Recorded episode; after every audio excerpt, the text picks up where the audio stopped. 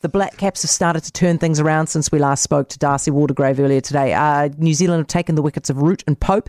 England are now on 184 for four. Um, I still stand by my view that Trent Boult should be out there. Andrew Alderson is at Bay Oval for us. The Hi, Alders, you there? Greetings, Heather. Yes, I am. And uh, New Zealand, well, struggling to a degree here at Mount Maunganui against England in the middle session on the opening day. England moving through to 192 for four. Harry Brook 26, Ben Stokes 10. So New Zealand struggling for a bit of rhythm with the ball, Heather. How crucial was that root wicket?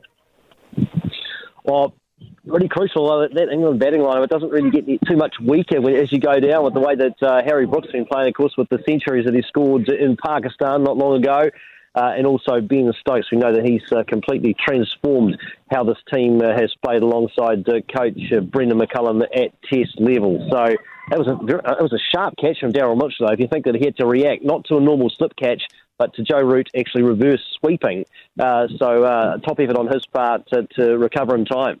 The, the debutants who've been called in as opposed to calling in Trent Boult, who should have been called in, how have they performed?